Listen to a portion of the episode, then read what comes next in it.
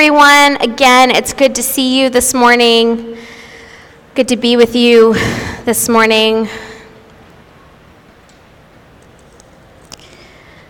So, today we're going to be finishing our series on experiencing God. We're wrapping it up. Over the last several weeks, we've looked at experiencing God through Sabbath, through worship, through our emotions, through nature, that really God is in everything that we do, right? He's in our highs and our lows, He's in our happies and our sads, He's all around us. We can go outside and, and really just experience God by looking at what He created. In the last few weeks, we've, we've seen that there is tangible ways that we can experience Him. So today we're going to wrap it up and, and we're going to just talk about experiencing God and, and this question of like, okay, that's great. We've talked about Him being everywhere, but like, how do we do that? Because talking about experiencing God can be kind of scary sometimes because it's like, am I doing it right? Like, am I really experiencing him or is it in my head and we can go back and forth. And, and while i was prepping for today if i'm 100% honest when i put this series together i uh, i didn't think through how challenging it would be to write a sermon about it. So um, i like tasked all these other people to go write sermons and then it was my turn and i was like oh this is hard. My bad So it was challenging for me to write a sermon on experiencing God because it looks different for everybody. There's no way to like deduce it into a package.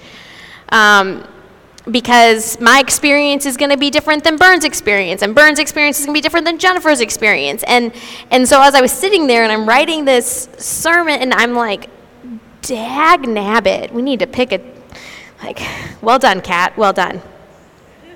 But it's beautiful because it stretched me. So we're going to we are going to look at experiencing God in our everyday life, but but that moment of experiencing and and how do we allow God to meet us? Because really that's what it is. When we experience God, we're saying yes. We're saying, "Hey, I'm here. I'm open. I want to meet you. Like meet me where I am." Or I'm going to meet you where you are. So before we jump in this morning, will you pray with me? God, I thank you so much for, again, who you are. Thank you for the fact that you meet our needs, Father.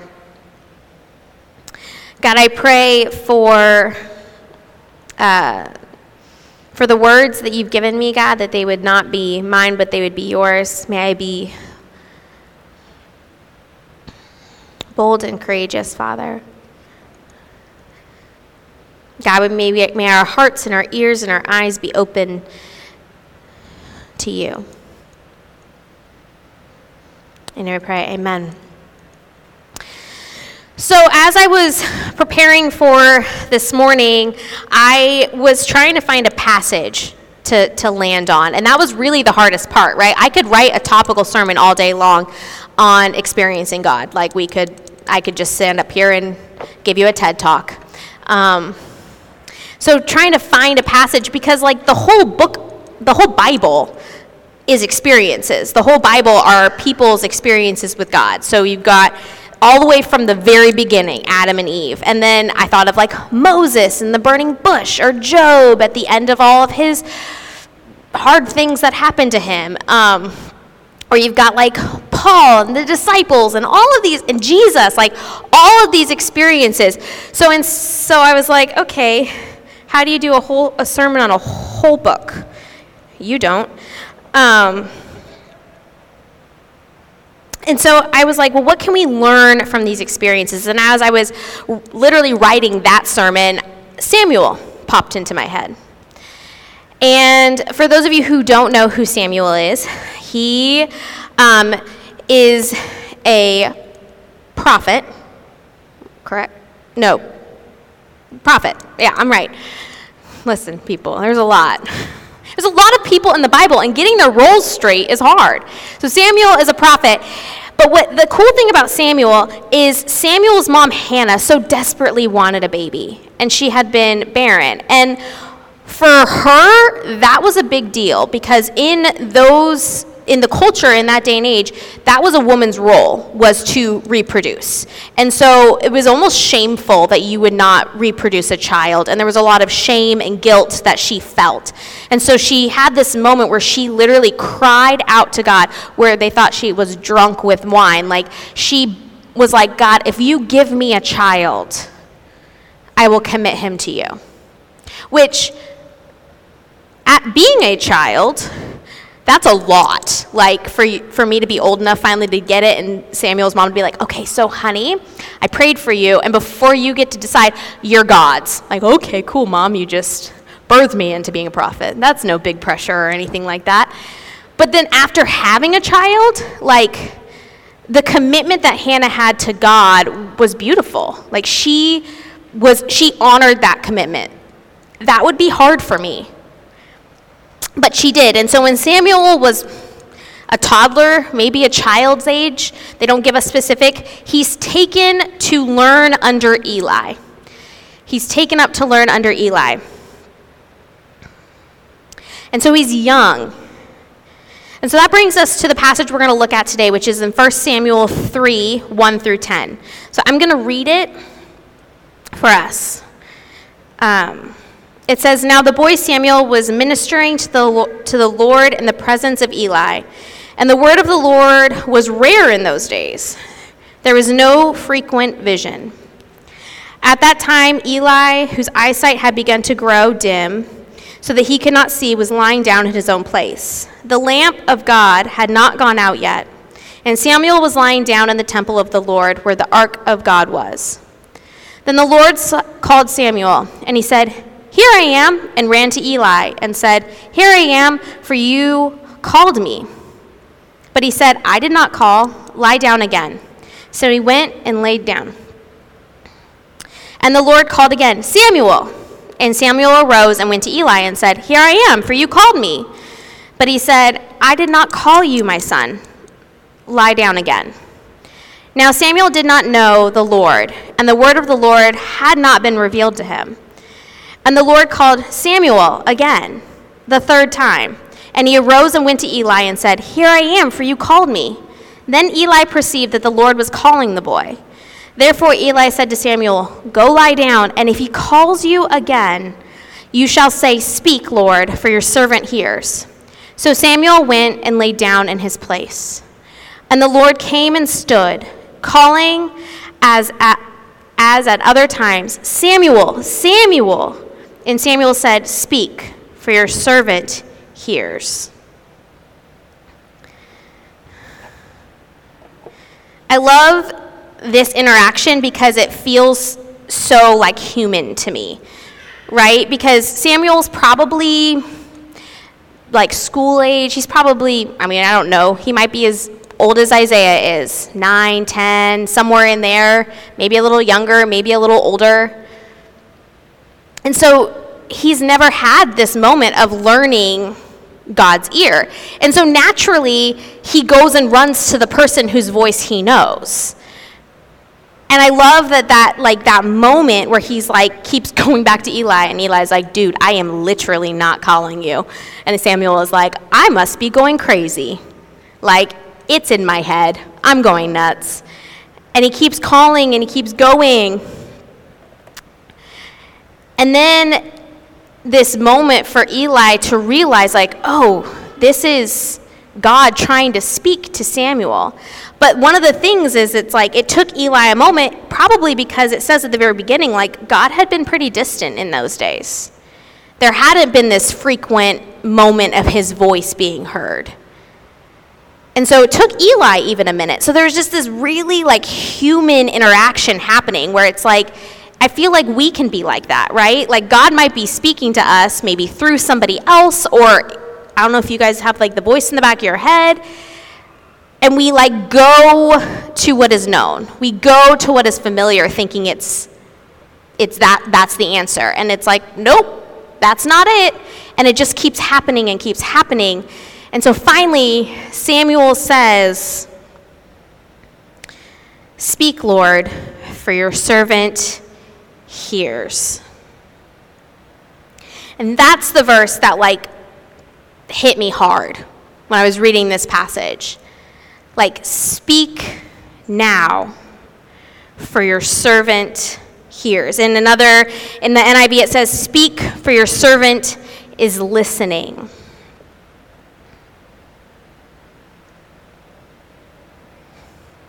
Samuel didn't do anything fancy for God to meet him. Samuel didn't like conjure anything up or create this perfect atmosphere for him to experience God. He didn't like eat a certain like he didn't like eat something certain that day and he didn't like pray a certain amount of time and he didn't like uh, you know spend his 30 minutes in the morning and his 30 minutes at night and his 30 minutes in the middle of the day and, and he didn't read a certain passage or for them they had scrolls right? And he didn't do anything for god to show up. Literally all he did was say speak for i am listening. I feel like we've complicated things. We've made things really complicated. When I was growing up, I grew up in the church. I, from the age of four is when my parents became Christians, and so I don't really remember before that. And I remember being in high school, and I loved my youth pastors. They were great, and honestly, like, they did the best they could with what they had, what they were taught. But I would stress to my core about what I thought was a formula A plus B equals C. Like, 30 minutes of undivided attention, read my Bible, journal equals good Christian. Like, I will, God will meet me if I do this, this, and this. And I, it like stressed me to my core. Like, it overwhelmed me. If I didn't spend my 30 minutes, I don't know why 30 minutes became a thing. But 30 minutes was a thing. Like, did you spend your 30 minutes with God? Like, no. And there was just this like guilt and shame if I didn't do it, but then the stress of the only way to experience God was if I did it. And then I moved to Nashville when I was 20 something. It's eight years in September will be since I left California. And I moved to Nashville, and it was in, in Nashville that I met God in a way I had never met him before. It was in Nashville that I realized that all these formulas that I had been holding on to did not matter. they, they were honestly kind of holding me back because I was so stressed out that the, the beauty of my relationship with God was gone. The fluidity of my relationship was gone because I was so bound by this expectation.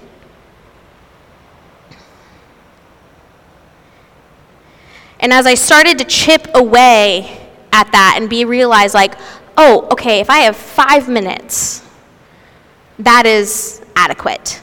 If I am in the middle of something and something comes into my mind and I shoot up a prayer in that moment, that is adequate. If I sit and pause for a minute, that is adequate.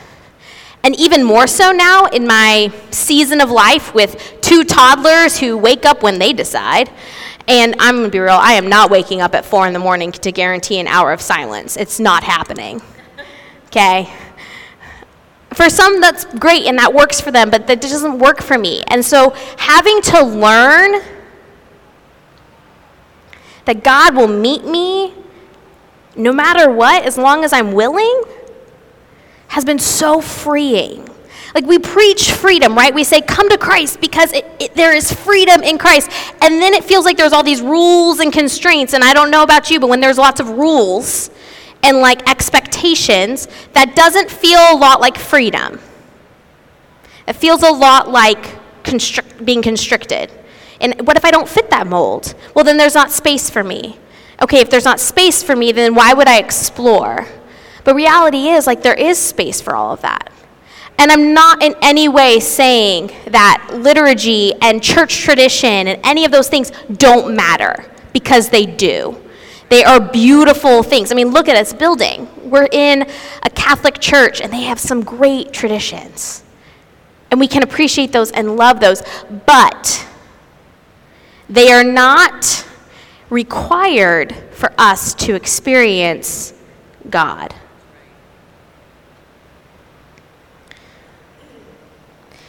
I feel like there are probably lots of opportunities in my life that I missed God because I was so constricted to my formula.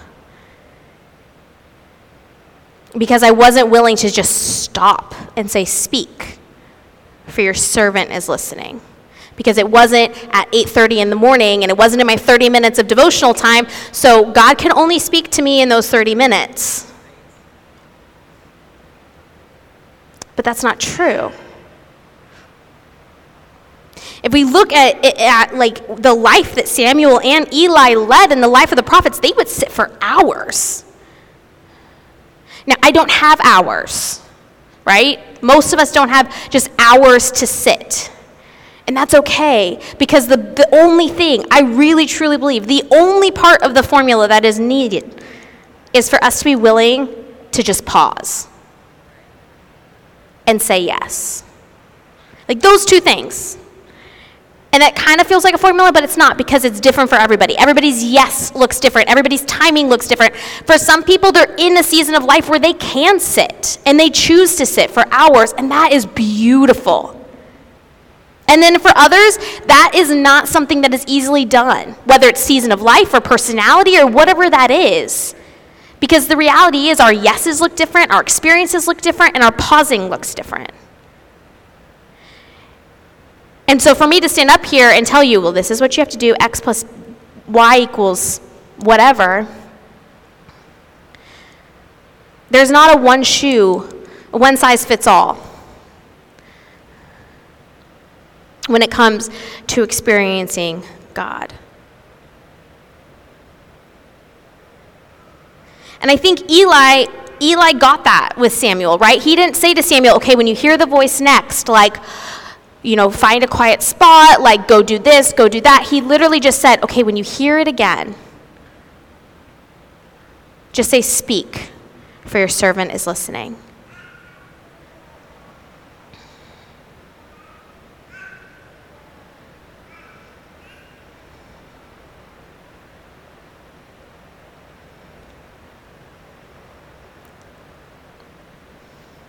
Really, Stephanie mentioned last week, she was talking about meeting God in nature, and I, and I loved the bits of what she said that I heard.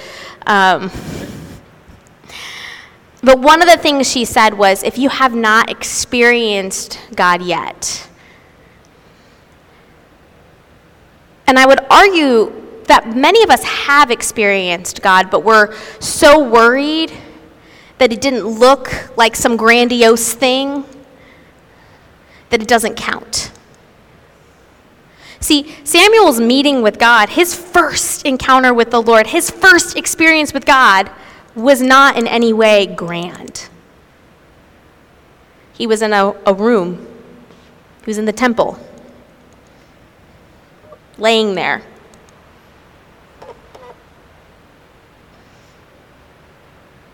And he had that moment with God, and that counts. He was changed. His life was changed. He now knew the Lord's voice. And, and there is so much beauty in that. But I think a couple things can happen. I think we can miss those interactions with God because we're so worried that it doesn't look a certain way, or we can miss those interactions with God because we're so busy, busy, busy, go, go, go that we don't even stop long enough to say, I'm listening, God, meet me. I think both of those things happen. And sometimes they like interchange happen.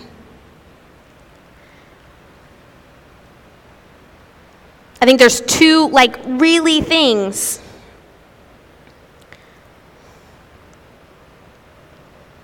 That we can do to kind of like change the tide of how we look at experiencing God. And the first is all experiences count, they all matter your experience, wherever you are in your walk with God, whether you are in a relationship with Him and you're like, I'm sold out, I'm committed, or you're in a space where you're asking a lot of questions and you're trying to figure out what this even looks like. Those moments, they matter. Because you don't have to have all the answers, you don't have to have it all together in order for God to meet you, in order for you to experience who He is. Samuel was a boy.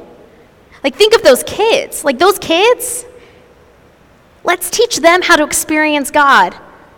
How do we teach Oliver at almost two that his moments maybe matter? Like, it, you don't have to be a certain age. You don't have to have a certain way of life. You don't have to look a certain way. You just have to say yes.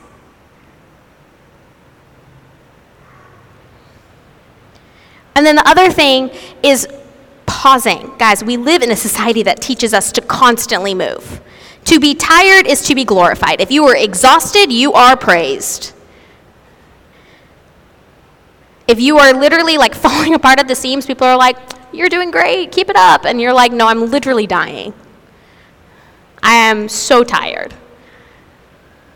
I, uh, we had COVID a couple weeks ago, and um, it was me and the kids, lucky Jacob. Um, he stayed healthy. and so once it was me and the kids, uh, it meant that Jacob was like, I'm staying healthy. he was around, don't get me wrong, but he did keep his distance. And uh, I got to the point on like Tuesday night that I, my body was like so tired. Like I was physically just exhausted. Trying to take care of two sick kids while you're sick, it's exhausting. And I literally had nothing left in me. Thankfully, my parents also got COVID, so they were feeling better. So on Wednesday, my mom picked up the kids and took them for the whole day. And our house was a wreck. Like, you know, it's survival, it's Hunger Games out there when everybody's sick. It's just survival of the fittest. And I literally laid in bed all day Wednesday. Did nothing but just lay, sleep, watch TV, pray a little, but I just, I, I, my body was exhausted. And the amount of shame and guilt I felt for resting, for taking care of my sick body, was unmatched. Like I was like, okay, Kat, like you should be doing laundry, you should be doing dishes, you should be picking up toys, you should be doing all of these things. But my body was like, you physically cannot move. Like besides getting up to go feed your body and fuel it with food, and then coming back to bed, that is all you're required to do. I struggled to let myself slow down. I can pause for five minutes. I can pause for an hour. But to pause for an entire day, like, oh, no, no, no, no. When we pause, people almost look at us like we've lost our minds. Like we are letting somebody down by stopping. But see, it's when we stop that we're able to say, Speak, Lord, for your servant hears. I'm not saying God's not in the chaos, because He totally is. And I'm not saying God's not in the busyness, because He is. But just because He's there doesn't mean we're experiencing Him. We have to slow down long enough to see Him. And that takes commitment. We have to be willing to say yes. We have to be willing to just breathe because I'm going to be real, the next day I woke up and I felt 10 times better. I spent a day in bed. And I got to rest. And I wonder how many of us need rest. But because of expectations or responsibilities, right? We all have responsibilities. Taking that is really hard.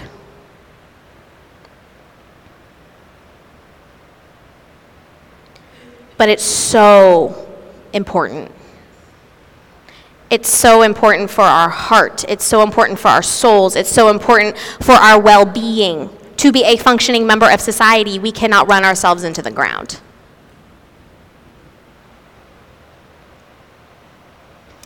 So, what do I want you to walk away from today with? The first is all of our experience matter. Those moments that you've had with God, whether they're big or small, whether it was after a morning of meditation or five minutes outside, they matter. They change us. When we experience God, we are changed. We can try to go back, but reality is we never really go back. And with our experiences, I want to see us start sharing those with each other. We hold them. We hold them in and we hold them so tight. But like they're beautiful. Let's share them with one another. How have you experienced God this week? As you leave today, if you have an opportunity, share how you've experienced God in your life if you're comfortable.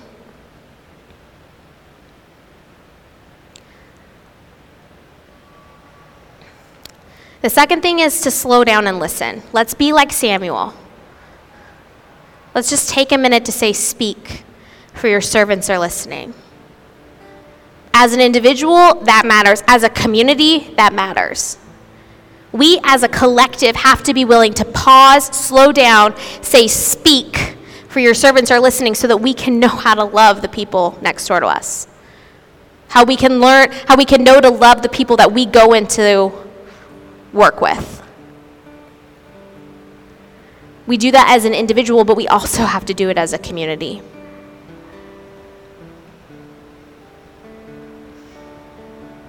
And lastly, like, there's no formula. Throw it all away. Figure out what that looks like for you. What works for you to pause, slow down, and say yes to God. And let's learn from one another. Let's learn from this community. Let's be willing to teach, to share, to experience God together. you pray with me? God, we thank you for who you are. We thank you for just this moment in time. God, as we get ready to, to take communion, and, and that is in itself an experience.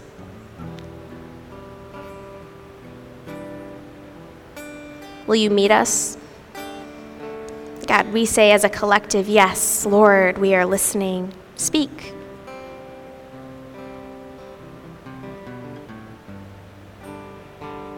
Here we pray, Amen.